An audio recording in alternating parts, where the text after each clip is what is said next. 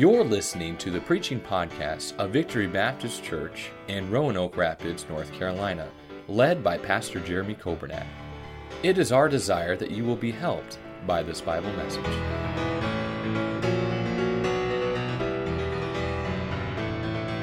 Jeremiah 5, we finished off last week uh, with uh, the fourth chapter of Jeremiah.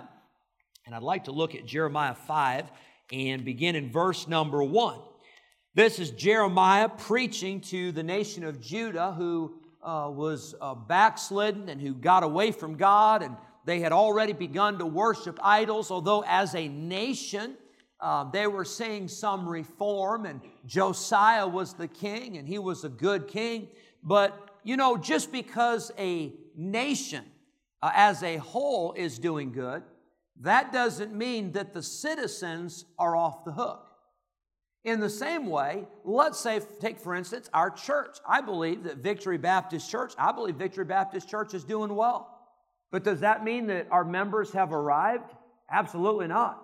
Does that mean that the pastor has arrived? Absolutely not. I know I live with him. But can I tell you, just because our nation might be doing well or just because our church is doing well, that doesn't mean that we can put it in cruise control. That doesn't mean that we can uh, take it easy and we can coast. Every one of us, every day, we've got to get alone with God. And every day we've got to search our heart and ask God to try us and show us if there is something that needs to change. And uh, I don't know about you, but that old devil works overtime on me. And then I got this thing called the flesh, and you have it too. Uh, it's the old nature, it's the old man that fights against and tries to buck everything that the Holy Spirit wants to do in your life. And this is a process. When you get saved, that's instantaneous.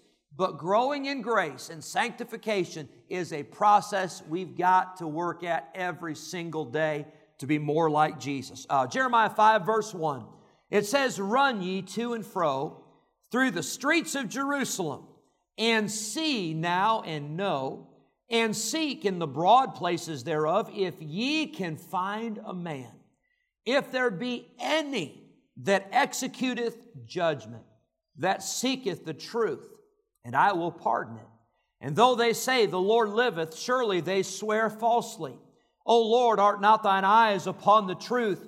Thou hast stricken them, but they are not they have not grieved. Thou hast consumed them, but they have refused to receive correction. They have made their faces harder than a rock. They have refused to return.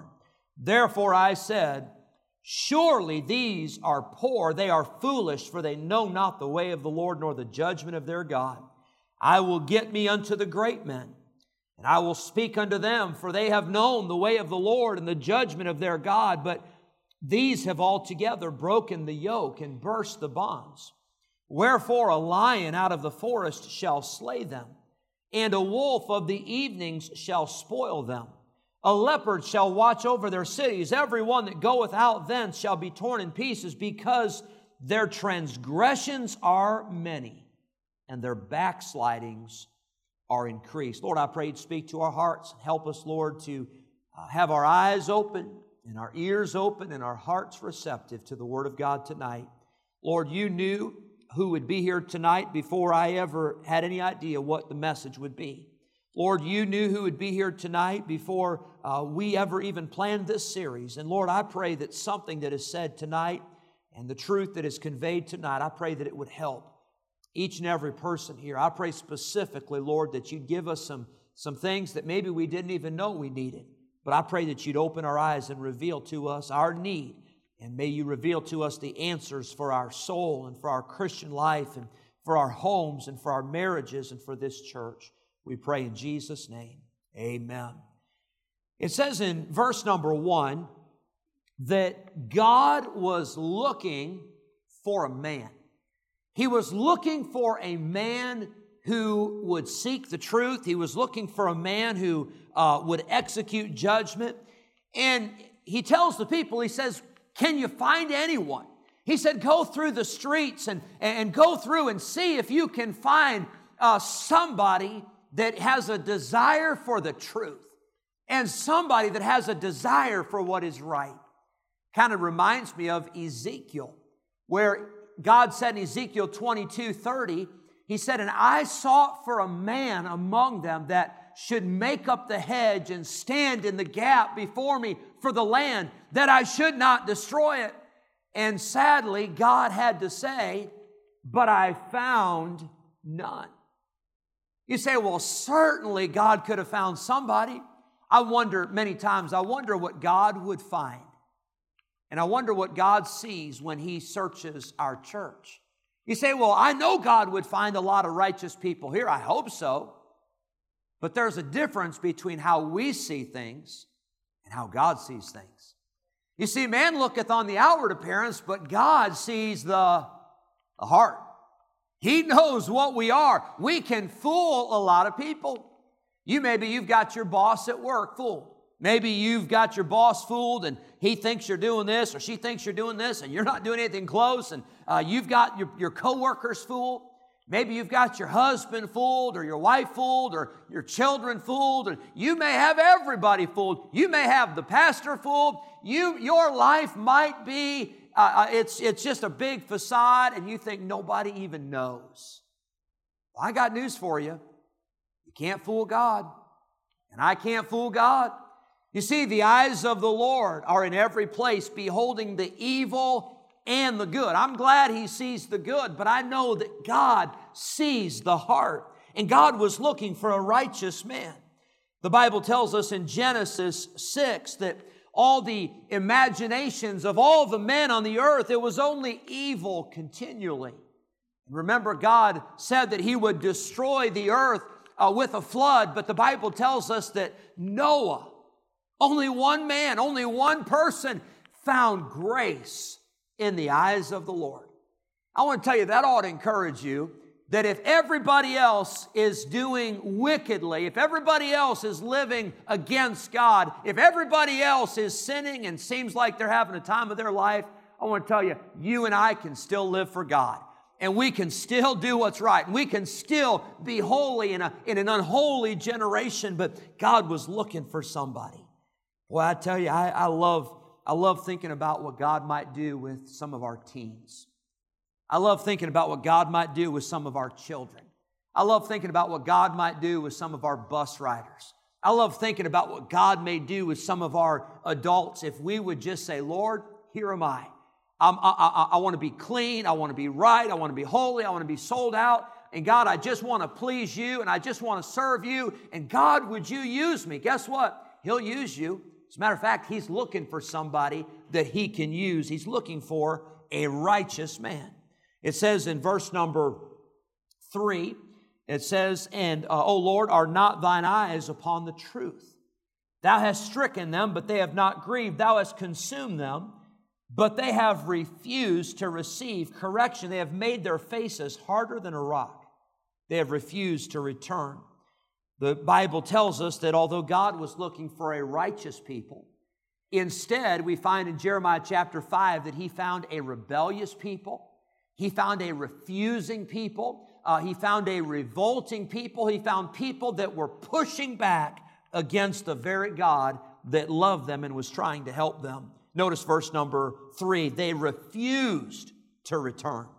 Remember, we said at the very beginning that that's the remedy that's the solution. That's the prescription for, uh, for, for, for coming back to God and for getting right with God. The prescription for a backslidden people is to return. And here, God's people have refused it.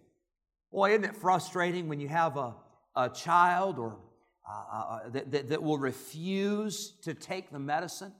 Or maybe some of you, you have a spouse, you know, they'll refuse to take the medicine or they'll refuse to follow the doctor's instruction. And you say, I'm trying to help you. This is the medicine that you have to take. This is what's going to make you better. And they refuse. And I think so often as Christians, that's the mode we get into. We know the answer is to get back to God and to return, but because of our pride, because of our selfishness, because of our hardened hearts, uh, we get locked into reverse and we say, I'm not going to go back to where God wants me to be. Verse number four these people that refuse, it says, surely these are poor. They are foolish. for they know not the way of the Lord nor the judgment of their God. You know, these people may not have been poor in finances, they might have had a lot of money. And you may have a lot of money and you may have a lot of things, but can I tell you, if you say no to God, you are poor. You are spiritually bankrupt. And all the money in the world's not going to buy you happiness. And all the stuff in this world is not going to make you uh, have peace and contentment. Only Jesus can do that. These people were poor and they were foolish because they did not know the way of the Lord. These people may have been intellectual. Uh, these people may have had degrees. These people may have had all the training, and these people may have had all of the, uh, the smarts and all of the brains, and they may have had uh, all these things figured out. But, friend, it doesn't matter how high your IQ is. If you say no to God, the Bible says in the book of Psalms, the fool hath said in his heart, There is no God. That's a foolish way to live. It's a sad way to live to say no to God, not just in salvation, but it's a sad way to live for a Christian who has been saved but refuses to live according to the Word of God. These people were poor and foolish. Notice verse number five. Jeremiah is preaching to the people, and he says, I know what I'm going to do. I will get me unto the great men, and I will speak unto them, for they have known the way of the Lord and the judgment of their God. I want to say this I think that's good advice. I think it's good to get around some great men and some great women of God. I'm talking about people that know how to pray.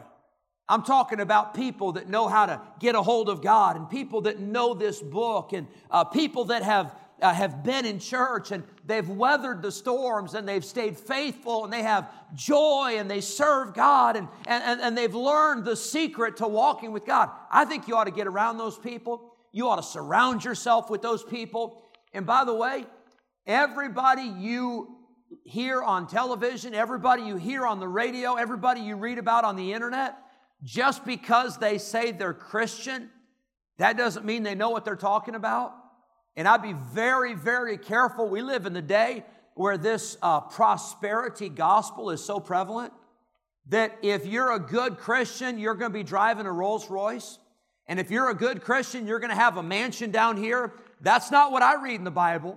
Now I read that God's going to supply our needs and God's going to take care of us. And I, if you're here and God has blessed you financially, I thank the Lord for that. You're not a bad person for that. But can I tell you, that's not the goal. And that's not why we're living. That stuff's going to burn up one day. But what's going to matter is riches that are stored up in heaven and treasures in heaven. But be very careful and make sure that the people that you listen to, Make sure the people that influence you, make sure they know the Lord.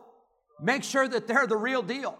Uh, you say, well, I, I, I saw them on television, and if they're on television, they must be good. I wouldn't use that logic. There's a lot of stuff on television that's not good. And there's a lot of people that have uh, uh, been on the radio that they don't know what they're talking about. That's why I'm thankful we have the privilege. We have a, a lot of preachers that come through and a lot of spree, uh, uh, pastors that come through. And I hope that you will learn from the great men. I hope you'll get around them and uh, read about them. But notice what it says in this passage. It says, the great men that, that have known the way of the Lord and the judgment of God. But then it says in verse number five, but these, talking about the great men, these have altogether broken the yoke and burst the bonds. What that is talking about is that in Judah, even the men who were great, even the men who had uh, uh, some social standing, even the men that had some sway and had some leadership, even these men had broken the yoke that God had placed on them. They had disregarded the Bible, they had disregarded the law, they had disregarded the commandments of God. And friend, that ought to be a reminder to all of us that none of us are above this book right here. I don't care how long you've been saved, it still is a sin to gossip. Let me try that one more time. I don't care how long you've been saved, it's still a sin to gossip. I don't care how long you've been saved, it is still a sin to lie. I don't care how long you've been saved, it is still a sin when we are proud and we think we're better than somebody else. Can I tell you, wherefore let him that thinketh he standeth take heed lest he fall. Friend, every one of us, we've got to follow and obey the Word of God. Uh, don't, the longer you're saved, and the more you teach a class, or the longer you sing in a choir, or the, the longer you serve in a ministry, or whatever, the more influence you have, don't get too big for your britches. Don't ever think that you're above the rules. Don't ever think that you know better than God. Friend, I want to tell you, we are all sinners. And every one of us is capable of a fall. Just ask David, a man after God's own heart. A man after God's own heart who uh, uh, God blessed and God used, but there came a day where he was supposed to be off fighting the battle, but instead he was at home and he was uh, uh, uh, watching and he saw Bathsheba. He lusted after her. He called for her. They committed adultery. Then he covered it up. He had Uriah uh, killed in battle and he lied about it. Can I tell you, that's why we have Psalm 51. And I'm thankful that David got right with God. But, friend, you don't want to, to, to, to, fall to find out that God's merciful. You want to stay close and stay right with Him and not have the destruction that comes from pride and from being lifted up. These great men, I don't know what happened to them, but even they broke the yoke. Even they burst the bonds of, uh, that God had placed around them and upon them for their own protection. Verse number six the Bible tells us that judgment came because their transgressions were many and their backslidings were increased. Notice the end of verse number six. You know, that's the way that sin works. Now, stay with me here, and, I want you to think about this. When you sin, when I sin, let's just say, let's just take, for instance, a lie. I think I, I use um, alcohol a lot, and I, alcohol is still a sin, but you know, you, you drink a little bit and then you want more and you want more. But let's use lying. You know what's so sad about lying is lying can start out little. It can start off so small. But then once you lie, then you find yourself, you've got to lie again to cover for that lie. And then you got to lie again to cover for those two. And sin does not, it, it, it does not just cut itself off sin grows and sin increases. And the more you sin, the more you have to sin. And the more you sin, the more that leads to other sins. So that lying, you may think that's not a big deal, but then that lying, that affects your job. And that lying affects your spouse, and that lying affects your children, and that lying certainly affects your relationship with the Lord. That lying that, that started so small, it grows and it increases and it expands and that's why sin must be dealt with. It must be rooted out because it grows and it becomes more and more. Their backslidings were increased. For instance, and I understand if somebody does not come to church, I always tease uh, Miss uh, Tivy. I got a sweet note from her uh, this week, and uh, I always tease Miss Tivy. Uh, she will she'll miss church, and then she'll say, "Pastor, I was sick and I wanted to be there. And it's like she's apologizing. And I say, Well, Miss Tivy, hang on just a second. Let me get my uh, let me get my pen and my list. I need to cross you off the backslidden list because I had written you on that backslidden list. And I'll tease with her and all that. And I understand sometimes people aren't in church and because they're sick or work or they're out of town or there's there's other reasons, I'm sure.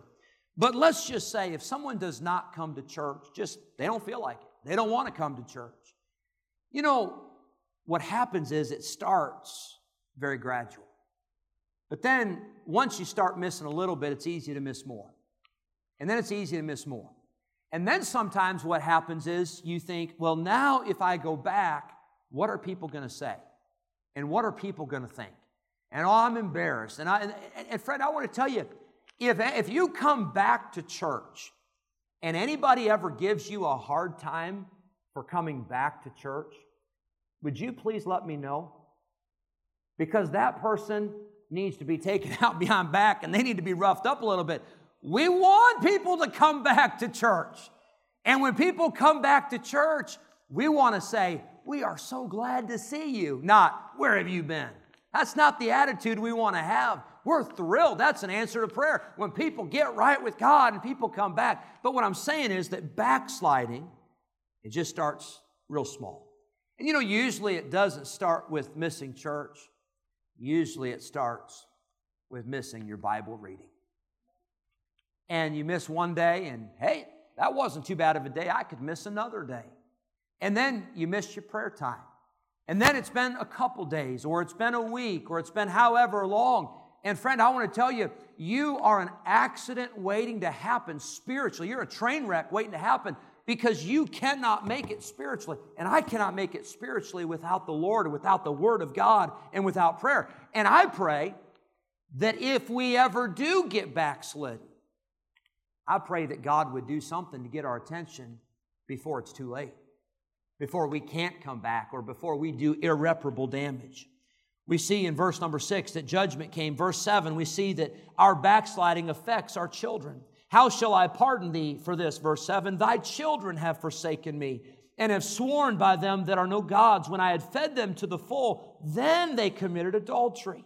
How sad that God's people had been blessed they had been fed to the max. They, every need was met, and their, uh, their, their, their, their, their, their, uh, uh, their, their, their needs were supplied, and everything was good for them, and they got real comfortable.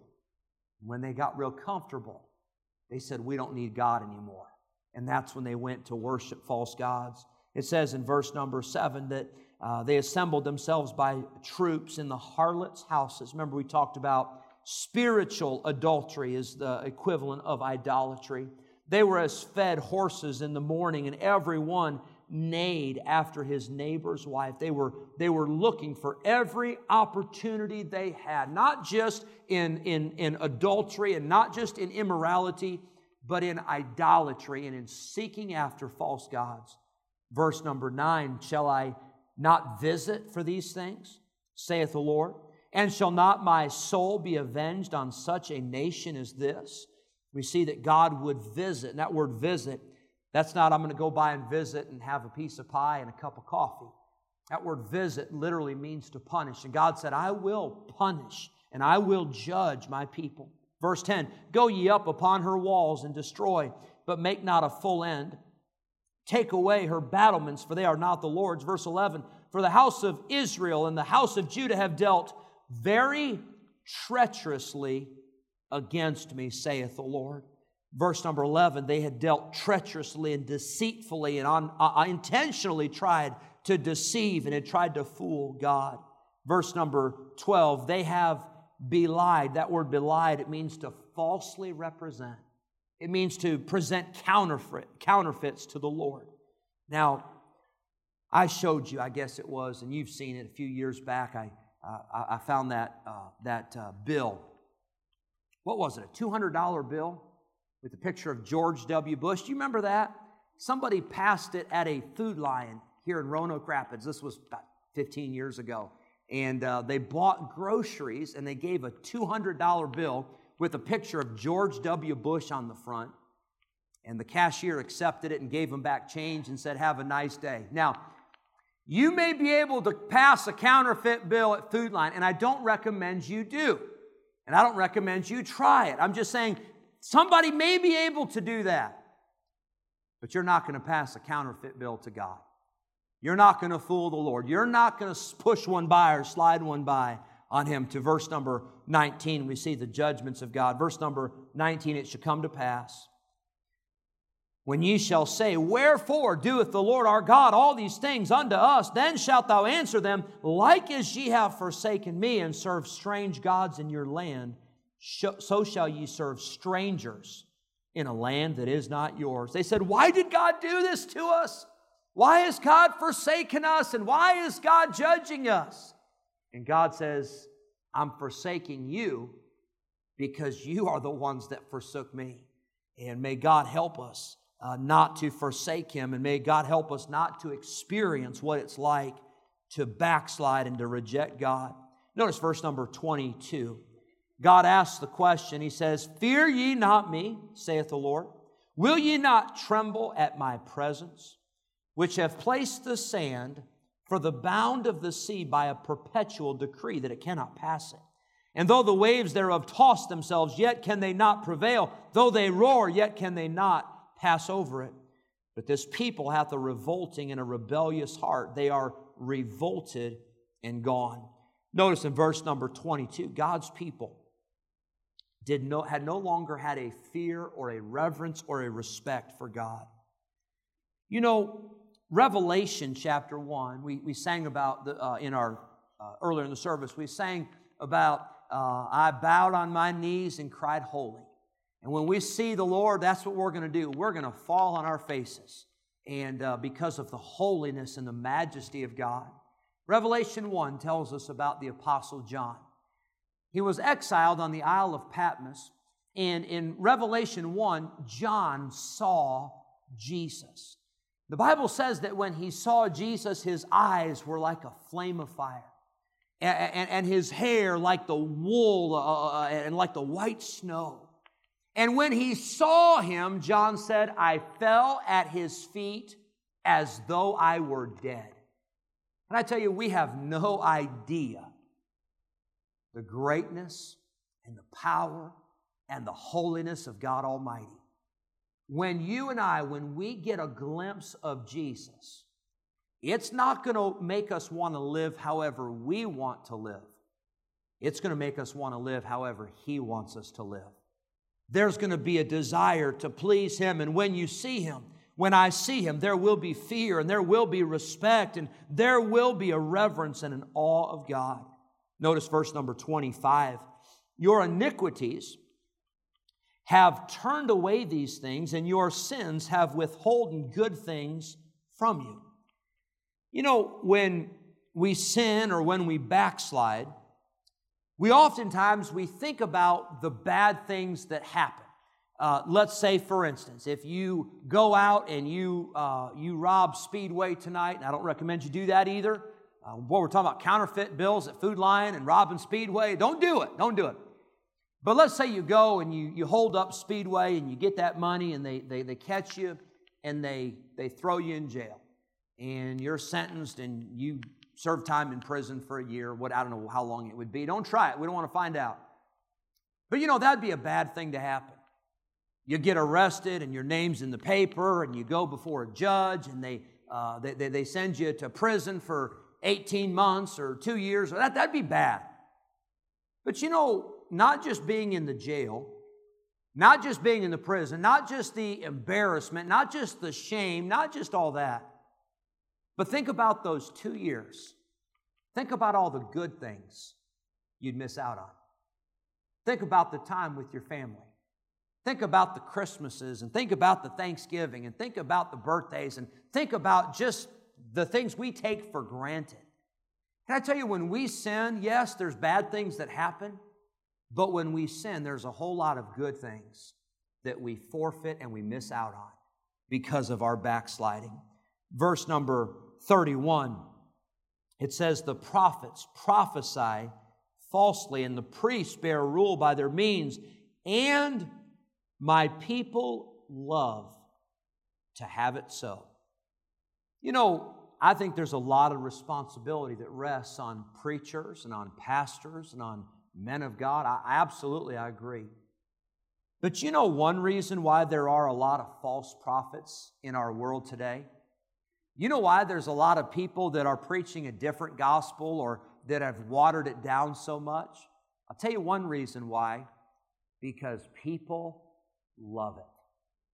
Oh, people love it if a preacher will always pat them on the back and always tell them that they're okay. People love it when a preacher will stand up every Sunday and just say, You are doing a good job and you don't have to change a thing. People love that. And let's be honest, don't you like it? When somebody's bragging on you and somebody's patting you on the back, we all do. That's human nature. The problem is, that's not reality. The truth is, we need the Word of God, yes, to exhort us, but we also need the Word of God to rebuke us at times. We need the Word of God to uh, reprove us at times and to correct us and to show us what needs to change. You say, well, how come? Because what God says matters. Because someday we're going to stand before a judgment seat of Christ and we will give an account. And that's why it's important that we take the whole truth, not just the parts we like, but that's why it's so important we take it all. Thank you for listening to the preaching podcast of Victory Baptist Church in Roanoke Rapids, North Carolina, led by Pastor Jeremy Coburnett.